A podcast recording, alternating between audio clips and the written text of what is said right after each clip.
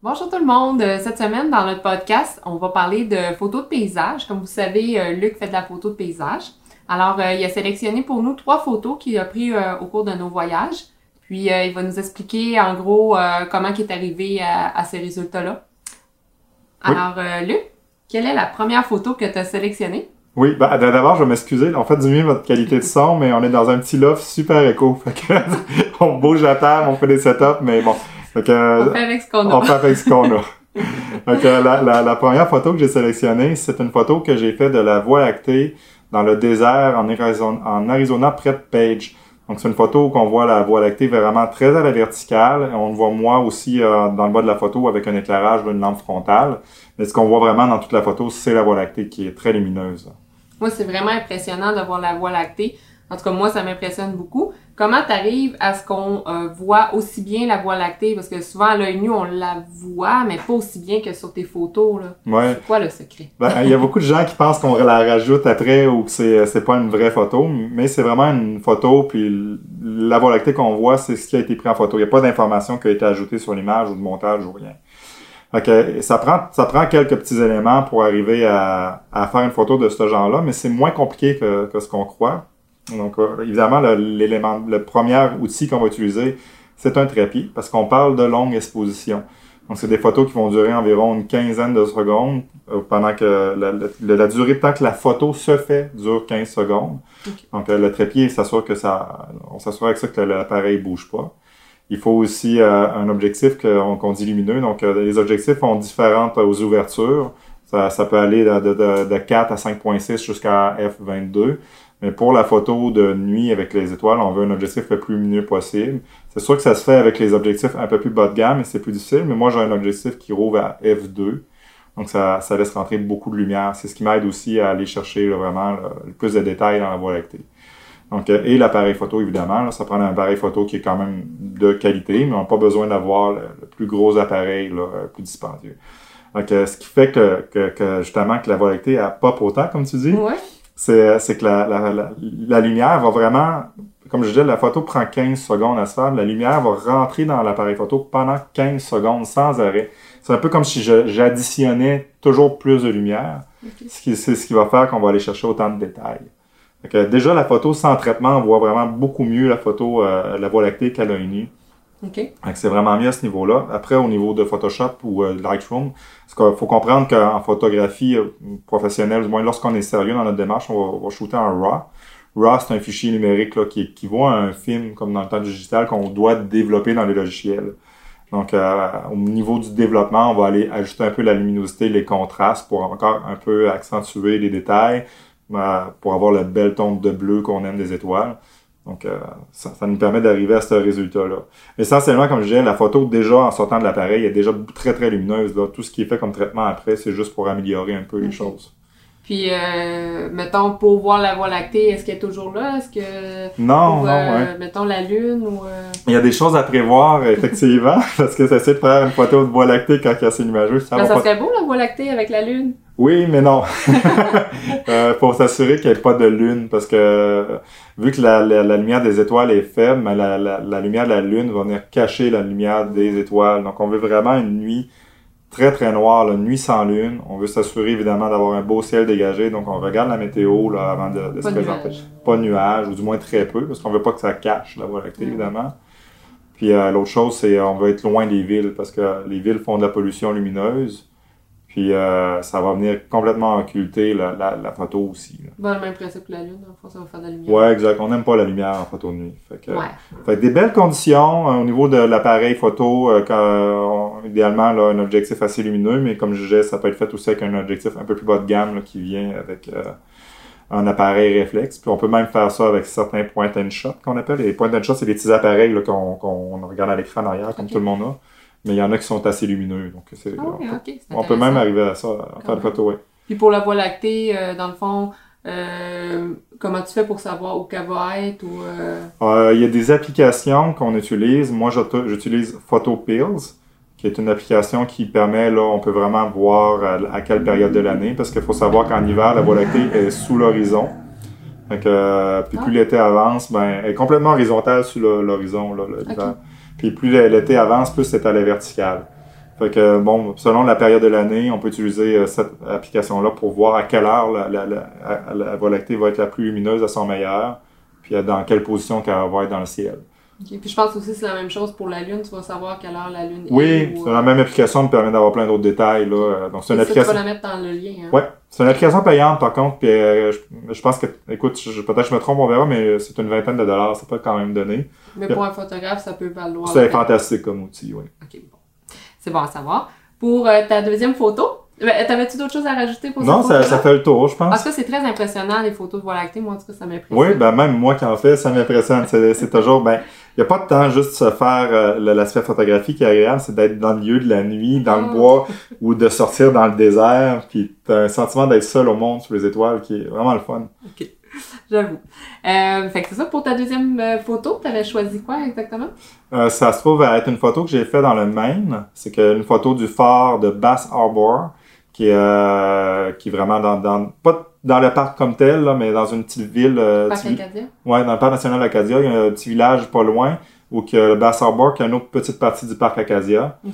Donc il y a un phare là. Fait que la photo qu'on qu'on voit, c'est un phare avec une lumière rouge euh, qui est à flanc de falaise. euh, puis en, en arrière-plan, on voit vraiment là, le, le ciel est en feu, là, mais, mais, non- mais le reste des nuages est menaçant en gris.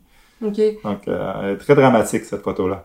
Oui, ben, ce qui est impressionnant, quand on- la première chose qu'on voit quand on regarde cette photo-là, c'est vraiment le rouge euh, du euh, coucher de soleil, je pense. Oui. Alors, euh, t'as-tu vraiment été chanceux que t'es arrivé comme ça ou... Euh... Euh, c'est sûr qu'il y a une composante de chance dans la photo de paysage, parce que c'est toujours Dame Nature qui a le dernier mot, mais comme on, une expression qui dit, c'est on fait sa chance.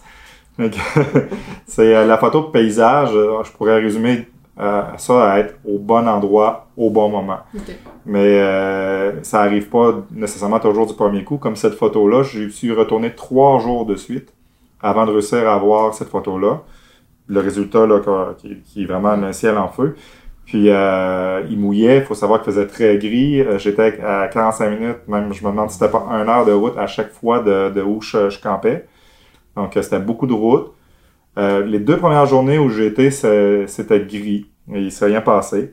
Au niveau des prévisions météo, euh, il annonçait des éclaircies dans tous les cas en- en- dans les journées en fin de journée, mais ça s'est pas produit les deux premières journées. Fait que la, la troisième journée, j'ai vraiment hésité à y aller parce que je me disais que j'allais encore me déplacer pour rien. Et j'y étais. Et c'était vraiment la pire des trois journées. Il mouillait là, des cordes, il faisait vraiment pas beau. Puis euh, les autres journées, j'avais, il y avait certains espoirs que ça voulait se dégager, mais là, pas pantoute cette journée-là. J'ai quand même été. J'ai roulé, j'ai sorti l'appareil photo, j'étais trempé, je me suis dirigé euh, à mon endroit pour la photo. Puis, euh, puis je pestais, là, je me demandais vraiment ce que je faisais là. Puis euh, exactement où que le soleil euh, se couchait, il y, a, il y une petite trouée qui s'est fait euh, dans l'horizon, juste pile poil où que le soleil est passé. faut savoir quand le soleil passe sur la ligne d'horizon, sous la ligne, c'est à ce moment-là qu'on a beaucoup de, de, de, de couleurs dans les nuages parce que le soleil va éclairer les nuages par en dessous. Puis comme là, il y avait une petite trouée, il y avait beaucoup de vapeur d'eau dans l'atmosphère, ben dans le trou rouge, ça devient, ça donne, on a on dirait que l'impression que le ciel Ah est en oui, feu, là, que c'est l'œil du Mordor là, dans, dans le Seigneur des Anneaux. Fait que, c'est euh, ça, la photo, de ph- photographie de paysage, il y a, une, il y a une bonne notion d'expérience, de talent, tout ça, mais il y a, il y a aussi beaucoup, il y a beaucoup d'efforts. Dans le fond, euh, ce que tu veux expliquer, c'est que t'as- t'as fait des efforts parce que oui, c'est ça, l'image, ouais. exact, j'ai créé ma chance, j'ai été chanceux, c'est Dame Ouais. Nature qui a fait son show, mais, mais tu j'ai t'es déplacé. trois fois de suite, puis, euh, puis dans des conditions qui étaient pas super le fun non plus. Non, c'est ça. Fait que c'est une grosse composante de la photo de paysage, c'est- de, de, c'est de sortir dehors puis de se donner un coup de pied au cul pour y aller. Non, c'est ça, si tu restes chez vous. euh, Il se passera rien. Puis ça, c'est valable. Puis euh, l'équipement vient après ça, que la personne, elle, elle a le meilleur équipement au monde, mais qu'elle met pas le d'effort, elle, elle ramènera pas de photos. Puis si vous, y allez avec votre petit euh, appareil, peut-être plus point and shot, vous prenez la peine de vous déplacer quand que, quand le- qui, qui peut avoir des belles conditions, mais aussi juste simplement d'aller à un endroit. Vous êtes plus sensible, c'est logique de rendre des belles photos. Ouais, c'est ça. Fait que dans le fond aussi, les, les couchers puis les levées de soleil, c'est là qu'il y a des belles lumières Oui, aussi. ben, il y, a- il y a plusieurs choses à tenir en compte. Donc, tu sais, comme photographe, on va vraiment travailler avec la lumière, c'est notre, notre matériau. Mm. Mais on, parle, on pense souvent au lever, coucher de soleil. C'est des moments. Ben, à midi, je pense que c'est plus difficile. Oui, ben c'est les ombres. On a trop de différence entre les ombres puis les zones de lumière, fait que ça fait qu'on a des, des parties de l'image qui sont très très très claires, d'autres sont noires, noires, noires. Donc on veut éviter d'avoir des trop grosses différences dans les lumières. Mm. Fait que les levées, couchers de soleil, c'est les moments qu'on connaît le plus. Il y a aussi d'autres moments comme l'heure bleue. Donc euh, l'heure bleue, là, c'est euh, c'est 30 minutes environ après le coucher du soleil. Là, il y a encore de la lumière, mais on a comme un teint bleuté légèrement mauve. C'est très très beau moment pour faire de la photographie de paysage. faut savoir aussi que dans le cas d'un coucher de soleil, le- l'explosion de couleurs, elle se passe pas avant le coucher de soleil, c'est aussi dans les, minutes, dans les 10 minutes après le coucher de soleil. Donc, euh, c'est là qu'on a vraiment le meilleur show. Puis, on peut sortir aussi quand il fait très mauvais, des orages, parce qu'encore là, la lumière euh, est intéressante. C'est ça. C'est d'être créatif, mais on évite de sortir en plein midi, là, idéalement, pour la photo paysage. ça- on on, on s'arrange pour être sur place quand, quand c'est plus intéressant. La lumière est plus douce. dans le Plus douce, fond. plus belle, oui. C'est bon. Alors, euh, pour euh, ton dernier choix de photos, qu'est-ce que tu as sélectionné pour nous aujourd'hui? Euh, C'était Zion. Nous, on a fait la randonnée de Narrow à Zion, qui, pour ceux qui connaissent pas, c'est une rivière qui a creusé un, un canyon, mais pas très large, puis très, les parois très hautes, très abruptes. Puis là, on peut faire une randonnée en remontant le cours d'eau de cette rivière-là. Euh, la rivière euh, est comme euh, couleur glaciaire un peu, même si Ouais. c'est pas de glacier, euh, parce qu'il y a beaucoup de farine de roche dedans, donc elle est comme bleutée grisée. Fait que ça fait vraiment des beaux contrastes entre les falaises oranges, la rivière qui tire sur le blanc légèrement bleuté, puis aussi il y a des arbres, tout ça. Donc euh, la photo que je vous parle, on voit de l'eau qui cascade. C'est une photo en longue exposition. Donc on voit la, la, la, la- l'eau qui cascade vers moi, qui est dans le milieu de la rivière, puis on voit dans, dans le fond le, le couloir de, de canyon avec un arbre. Puis, euh, dans le fond, ce qu'on remarque le plus sur cette photo-là, ben pas le plus, mais c'est le, le flou dans la rivière. Oui. Comme un peu un effet euh, blanc, blanchâtre, là. ouais, un ben, c'est comme bleu, atténué, blanc. Ben, Ouais, exactement. Comment tu arrives à faire euh, cet effet-là? Ouais, c'est encore une fois, c'est les gens me disent, des fois on me dit c'est, c'est trop retouché parce que les gens pensent qu'on rajoute cet effet-là, puis il y a des gens que ça les dérange parce qu'ils ont l'impression que c'est retouché, mais, mais non, encore là, c'est pas du tout retouché. C'est euh, euh, c'est de la longue exposition. Euh, dans, tantôt, pour les, les voies lactées, je vous parlais de photos qui vont durer 15 secondes pour laisser rentrer la lumière. Mais là, dans, dans ces cas de photos-là, on peut aller jusqu'à une minute, deux minutes. là. Donc, les temps sont encore plus longs. OK, quand Euh, même. pour ceux qui ont déjà vu des photos de traînées lumineuses de voitures, c'est- Oui. c'est un peu le même principe euh, pour les rivières, c'est que vu que l'appareil va laisser rentrer de la lumière dans son boîtier pendant, dans ce cas-là, presque une minute, ben, tous les petits reflets, les mouvements d'eau s'atténuent puis deviennent comme lissés et uniformes. Donc, ça donne un peu un effet d'eau lissée. Euh, c'est comme ça qu'on va aller chercher cet effet-là. Pour pouvoir arriver à ça, encore là, il faut le trépied qui est indispensable pour ça. Oui. On va être très stable. Il faut des temps d'exposition très, très longs. Euh, mais il faut toujours tester. Des plus, ben, je dis très, très long. C'est du cas par cas. On veut avoir un lycée, mais pas au point d'effacer tous les détails. C'est Oui, parce un que si équilibre entre les on deux. passerait sur la roche, elle pourrait effacer la roche. Ouais, ben, à un moment donné, ça devient comme trop lissé. On perd les détails, on comprend moins le, le mouvement de l'eau, puis euh, la notion de mouvement dans l'eau. Fait que c'est trouver un équilibre entre les deux. Euh, on parle de photos qui sont faites souvent là, quand il y a encore beaucoup de lumière. Donc, on utilise aussi, j'utilise aussi des, des filtres neutres. Euh, filtre neutre, si on veut, c'est un peu comme un- une lunette de soleil pour appareil photo.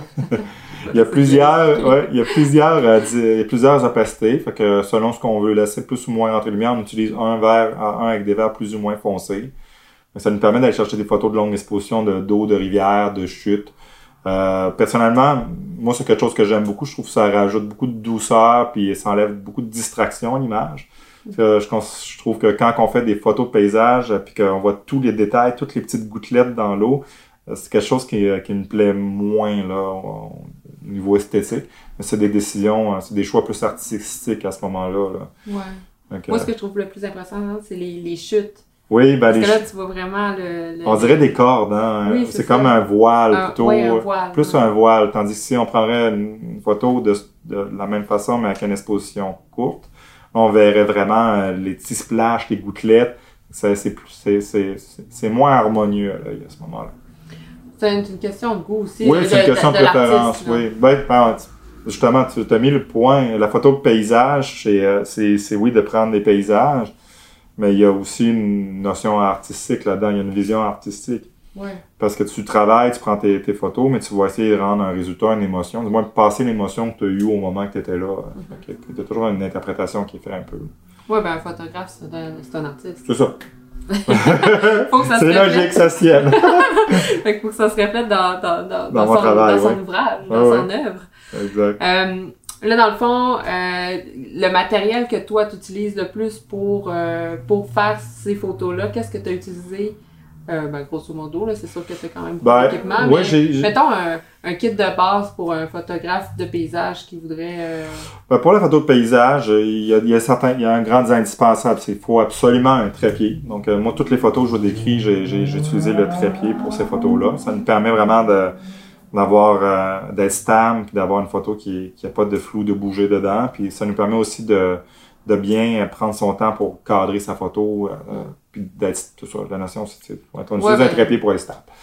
Que, Ben aussi, j'imagine, des fois, tu t'es plus bas ou tout. Si Oui. tu tiens l'appareil, c'est peut-être long de... de- Ben oui, exact. Puis on, travaille dans des conditions là. de lumière où il y a moins de lumière aussi, donc euh, Ouais. le trépied va permettre de, de, de pas. C'est vraiment le flou de bouger qu'on veut éviter à tout prix. Là. Euh, donc ça, ça, ça va de soi. Un appareil photo. Pour la, moi, j'utilise du matériel. euh, C'est pas du matériel dit euh, vraiment professionnel. Euh, Je pense plus dans la catégorie semi-professionnelle. Je préfère parce que les boîtiers euh, sont un peu plus petits, mais euh, ça c'est personnel encore. Il y a des gens qui ont des boîtiers avec, euh, avec des, euh, des capteurs full frame, des capteurs plus gros que le mien. Moi j'ai un capteur qui est un, un APS-C qui est un peu plus petit, mais ça me convient bien. Fait que moi, moi personnellement, c'est ça, je suis dans le semi-pro, mais j'ai comme, comme ceux qui me suivent se rendent compte que la qualité est très professionnelle, mais fait que euh, n'importe quel appareil photo réflexe de nos jours va quand même permettre de faire des, euh, des bons, euh, des belles photos de paysage. On n'a pas besoin de mettre des dizaines de milliers de dollars là-dedans. Euh, l'autre, pièce, euh, pour débuter du moins, euh, il faut un grand angle. C'est peut-être l'objectif le plus euh, de base, le plus important pour un photographe de paysage, mais c'est pas le seul. On peut aussi travailler au zoom, ou il y a plein, plein d'objectifs. Mais le grand angle, c'est, ça va permettre, comme son nom l'indique, d'aller chercher beaucoup de largeur pour capturer vraiment une scène très large.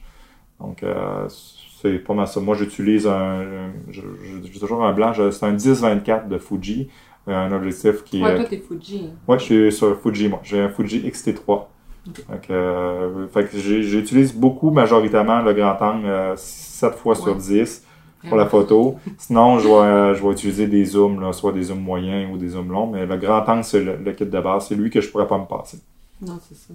Qu'est-ce qu'il y a d'autre? À part ça, euh, Peut-être les fils que tu parlais. oui, les filtres neutres, ben oui, j'allais oublier. Donc, les filtres neutres sont aussi indispensables dès qu'on travaille avec de l'eau ou qu'on veut aller chercher des longues, des longues expositions. Ou, que euh, est-tu nécessaire pour les couchers de soleil, lever de soleil? Ou... Euh, non, non, pas nécessaire. C'est vraiment, le, le C'est- neutre, c'est vraiment pour, beaucoup pour, travailler l'eau. Ou si, exemple, on voudrait faire une photo de ville puis que les gens, là, euh, ils- flou parce que ça, Ah oui. ça permet d'étirer les... euh, c'est ça, ça permet, tout ce qui est en mouvement devient flouté un peu, là. Comme la traditionnelle photo au Japon, le Oui, que la rue, là, qu'on voit, les gens, ouais, euh, exact, qu'on voit les gens bouger, mais que tout le monde a l'air d'aller super vite, là. Oui, c'est ça, ok. Fait que c'est fait comme ça. Fait que, euh, ça, ça prendrait un filtre. Juste un pour commencer, il y a plusieurs sortes. là. Peut-être un 6-stop pour commencer. Mais ça, ça, vous voyez, ça ne demande pas le- le- d'avoir de mettre des dizaines de milliers de dollars. Je pense qu'un kit de photo de paysage avec un réflexe, on peut s'en tirer pour commencer euh, en sous 2000 dollars, à mon avis. Peut-être peut-être encore moins en allant dans, dans l'usager. là. C'est, euh, Ouais. Ça va pas sous-estimer Non. l'usager non plus. Puis euh, c'est vraiment, euh, après c'est le bonheur. là. Tu prends tes, ton, ton kit, puis comme je disais tant- tantôt, ben tu sors pour les lever, coucher de soleil. Des, des moments qui sont vraiment super agréables à vivre de toute façon. là. Mm. Fait que tu les vis, puis en plus, ben, tu les prends en photographie. C'est euh, des beaux moments. Mais Pour, pour moi, la photographie de paysage, c'est vraiment de vivre un moment avant tout. C'est le moment. Ouais. Et après la photo. Fait que je vis mon moment, je la capture. C'est des moments très agréables. Je pense que ça conclut. Oui, ça, conclut. Ben, je rajouterais un petit point, je pense, parce que euh, on entend souvent le commentaire que c'est juste du Photoshop. Ben, des gens pensent que dès qu'une photo est, est vibrante euh, ou qu'elle a un ciel étoilé, c'est Photoshop. Euh, c'est rarement le cas, là. Ben, il faut faire attention parce qu'il y en a. Il y en a des gens qui. Oui, il y a des gens qui vont vraiment aller à l'extrême.